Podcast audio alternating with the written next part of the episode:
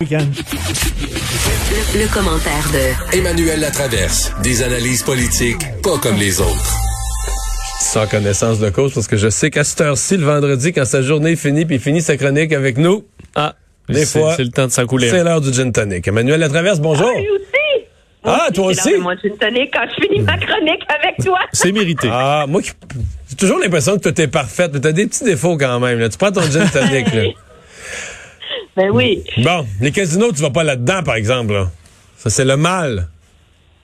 Non, je suis déjà allée passer le 31 euh, décembre dans un casino à Las Vegas. OK. où Le maire de la ville était debout sur l'arrière d'un camion avec un haut-parleur en train de dire au monde de rentrer dans le casino puis d'aller faire le party. Ouais, mais peut-être pas cette année, par exemple. Non, pas cette année. Pas cette année. Et euh, je pense pas que la PDG de l'Auto-Québec ferait ça non plus. Parce qu'elle nous a quand même appris quelque chose d'extraordinaire. Vas-y. Ben, le casino, nos notre- le casino de Montréal, là, il n'y a pas de blanchiment d'argent.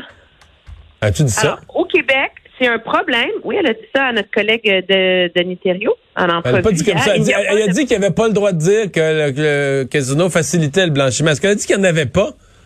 Elle a dit il n'y a pas de blanchiment d'argent. Oh, je l'avais pas entendu comme ça. Alors, c'est, on est quand même, c'est un problème mondial. Puis nous, on est à l'abri de ça. Puis au casino, la seule chose qu'on sait, c'est qu'ils remplissent les bons formulaires. Bon. Mais je pense pas que bons ces réponses. formulaires aux autorités. Ouais. Je pense pas que ces réponses, là, la semaine prochaine, à la période des questions, le ministre des Finances, Éric Girard, peut se lever et dire à l'opposition, mais voyons, qu'est-ce que, de quoi vous parlez? Le- le- le- la, la présidente de l'Auto-Québec a bien répondu. Non, mais je pense que la, la réponse de l'Auto-Québec depuis euh, 30 heures à cette euh, à cette euh, à ces nouvelles troublantes révélées par notre bureau d'enquête vont être utilisées dans des cours de gestion de crise au HEC d'ici un an. Sur quoi ne pas faire? Je veux dire, d'arriver, c'est un, tous les casinos ont ces problèmes-là dans le monde. Là, il faut, il, il, il faut pas se leurrer. On est choqué, on est, on est découragé, on est dégoûté, euh, mais on peut pas être fondamentalement surpris non plus. Mais on peut être surpris de l'attitude de notre casino. On peut être surpris de la, de la naïveté, de l'attitude de notre casino. C'est ça qui surprend. Pas le fait que le crime organisé tourne autour du casino. Ça, c'est mondial. Mais la façon dont l'Auto-Québec, notre société d'État agit, ça, je pense que ça en a étonné plusieurs. Et la réponse en a étonné plusieurs. C'est pas, on sait que c'est un problème dans les casinos, c'est une priorité pour nous. C'est non. C'est toute la réponse de l'Auto-Québec, c'est de dire que c'est pas si grave que ça, puis qu'eux n'ont rien à se reprocher. Moi, je trouve ça, je trouve ça malaisant. Je trouve que l'Auto-Québec s'est discrédité dans cette opération-là euh, de manière très sérieuse et que objectivement, la seule chose à faire, c'est qu'il faut avoir un portrait. Ça prend une forme d'enquête. Une enquête publique sur l'ensemble du blanchiment d'argent au Québec. Écoute, Mario, on n'en sortira pas. C'est là. trois ans, là. C'est trois ans. C'est trois ans, là. Ça sert, je veux dire, c'est- je dis pas que ça sert à rien, mais là, il y a un casino à Montréal dont se sert le crime organisé pour blanchir son argent et qui, de toute évidence, est copain-copain avec certains gestionnaires de clubs privilèges. Alors, il faut avoir, il y a un problème d'opération au casino, il faut avoir un enquêteur indépendant qui peut aller évaluer quel est, ça prend un diagnostic il faut évaluer l'ampleur du problème, il faut éva- évaluer où sont les failles afin d'apporter des remèdes. Ça, c'est la manière très froide de voir ça. Et je suis ébahie que l'Auto-Québec n'ait pas eu, a priori, offert cette solution-là. Ouais. Mais parce que, fond, la vraie question, là, j'essaie de voir la gestion de ça par le gouvernement. On n'a pas sorti Geneviève Guilbeault, on n'a pas sorti Éric Girard, on les a gardés en réserve, euh, on a gaulé, on a gagné du temps. Je- quand tu es au gouvernement, moi, je me dis, si je suis au gouvernement, je me dis lundi matin prochain. Je me dis, est-ce que c'est encore Est-ce que c'est fini cette histoire-là ou c'est encore sur mon tableau de bord? Si l'Auto-Québec a donné des réponses vraiment convaincantes, satisfaisantes, je peux penser que l'histoire est derrière moi. Mais moi, je pense que si je suis au cabinet de François Legault lundi matin, je me dis, cette histoire-là, elle est encore entière. Elle va encore faire la nouvelle cette semaine. Euh, et je dois poser des gestes musclés pour compenser l'absence de réponse convaincante et complète de l'Auto-Québec.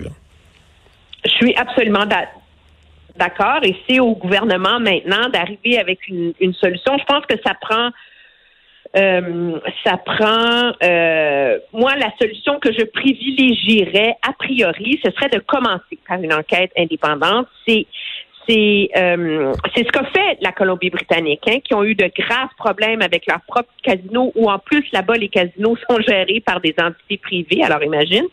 Et ils ont nommé un ancien de la GRC spécialisé dans le blanchiment d'argent. Il a mis son nez l'argent là-dedans pendant six mois. Il est arrivé avec un rapport qui s'appelait l'argent sale. Tous les diagnostics étaient là. Et d'emblée, on a su ce qu'il fallait faire pour resserrer les mécanismes au casino. Réduire le montant d'argent que tu pouvais changer en comptant. Il y a plein, plein de choses à faire. Là, je ne suis pas une spécialiste de la gestion du casino. Et quand on s'est rendu compte que ça, ça ne suffisait pas, là, on a mis une enquête publique qui, elle, a permis de montrer que le blanchiment d'argent se rentrait, était une des causes de la surchauffe du marché immobilier, etc. Alors, moi, je pense que par là, plusieurs avancent l'idée de confier une enquête à l'UPAC. Je dis pas que c'est pas utile, mais ça une enquête pourrait être une façon pour l'UPAC, Ça pourrait être une façon pour l'UPAC de se relancer, par exemple. La nouvelle UPAC pourrait vraiment se faire les dents. On cherche peut-être une espèce de dossier clé. Tu sais, des fois, euh, faut que oui, mais l'UPAC va être prise avec les lois canadiennes qui existent sur le blanchiment d'argent. Et le problème qu'on a, c'est qu'au Canada, on est un des pays où les lois sont les moins efficaces dans la lutte contre le blanchiment d'argent. Et où, d'après des rapports qui ont été publiés l'an dernier, il y a un taux de condamnation de 27% Alors, puis l'UPAC, son but, c'est d'arriver à une condamnation, c'est pas de faire la lumière sur un problème. Donc, ce sont deux solutions différentes. Hey, Emmanuel, il nous reste une minute et demie pour nous parler de cette. Euh, on en a discuté un peu plus tôt, la contradiction entre euh, la santé publique et M. Trudeau sur le moment où euh, les Canadiens seraient vaccinés de façon finale. Oui, ça aussi, on est dans un bel exercice de relations publiques. M. Trudeau se fait critiquer pour le début de la campagne de vaccination. Et alors, il nous dit que ce qui compte, c'est pas le début, c'est comment elle va finir, puis qu'elle va bien finir euh, au mois de septembre, où la majorité des Canadiens vont être vaccinés au mois de septembre. Moi, je pose la question, c'est quoi la majorité? 50 plus un?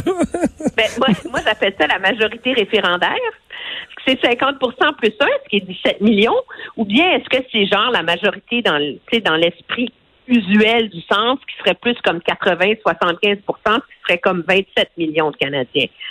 C'est pas clair. On n'a pas la réponse. Parce que le docteur Nio, lui, le docteur Nio a dit que M. Trudeau, c'était pas réaliste.